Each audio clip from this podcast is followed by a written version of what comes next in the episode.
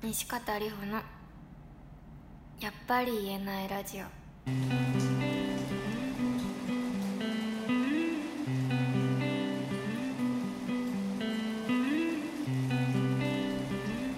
こんにちは、西方里穂です。西方里穂のやっぱり言えないラジオ第4回目ですかね。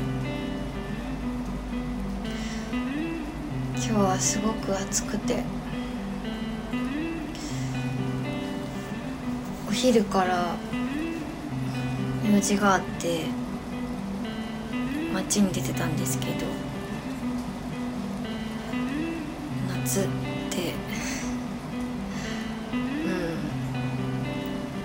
ずっと苦手だったんですけど、暑いし、なんかできれば肌とか出したくなくて、高校生の時はこう制服に下はタイツみたいなのを夏も履いてて、マスクもしてて、なんかね、みんなに暑くないのみたいなことをよく聞かれてました。やっぱなんか肌を出すってすごく勇気のいることなんです。でも今日はちょっとというか、最近はちょっと自分のことをこう決めつけるのやめようって思ってて、短パンと T シャツで外に出ました。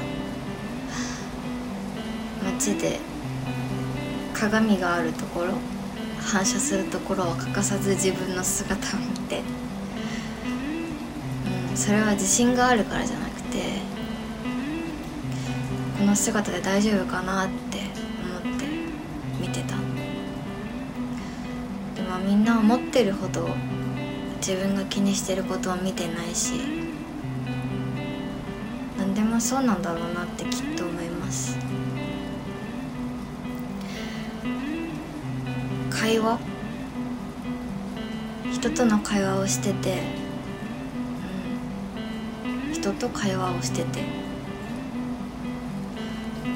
く思うことがあって、いろんな人がいるじゃないですか、こんな世の中。いろんな言葉を使う人がいて、複数でいるとそれが薄まって、なんか別にそんな頑張って喋んなくてもいけちゃうみたいな。それはみんなが、の力3割ずつくらいは多分力を合わせてもらってて、だからそれが薄いカルピスみたいに、なんか軽い言葉でも大丈夫になるんだけど、2人とかだとさ、相手が話した言葉が全てだから、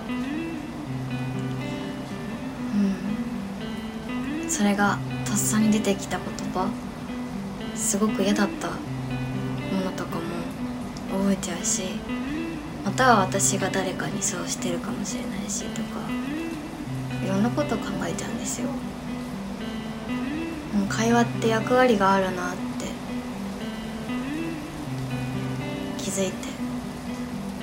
の頃。しかも面白いことに、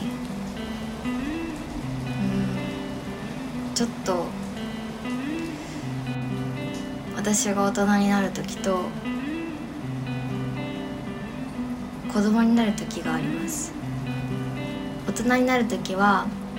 相手が自分よりも、子供だった時、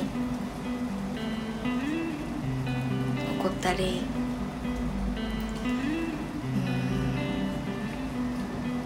私が聞く側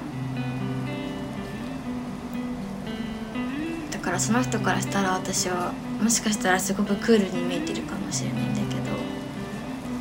その人の前ではそう。でも他の私よりももっと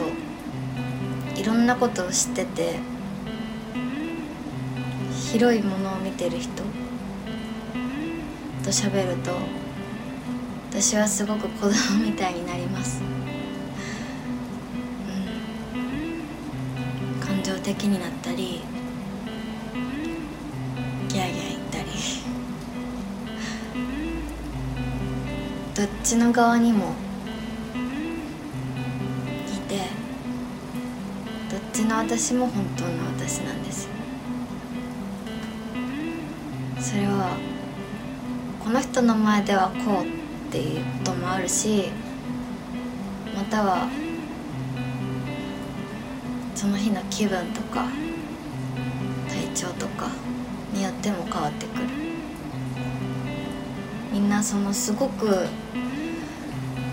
目に見えない絶妙なバランスで会話って成り立ってて、年を取るとそのバランスを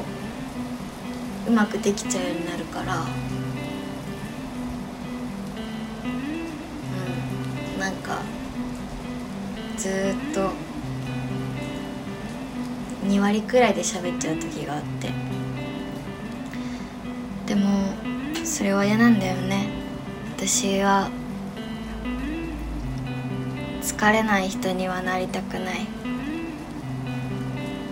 疲れてもいいし、子供っぽくてもいいから、何も感じない人にはなりたくないって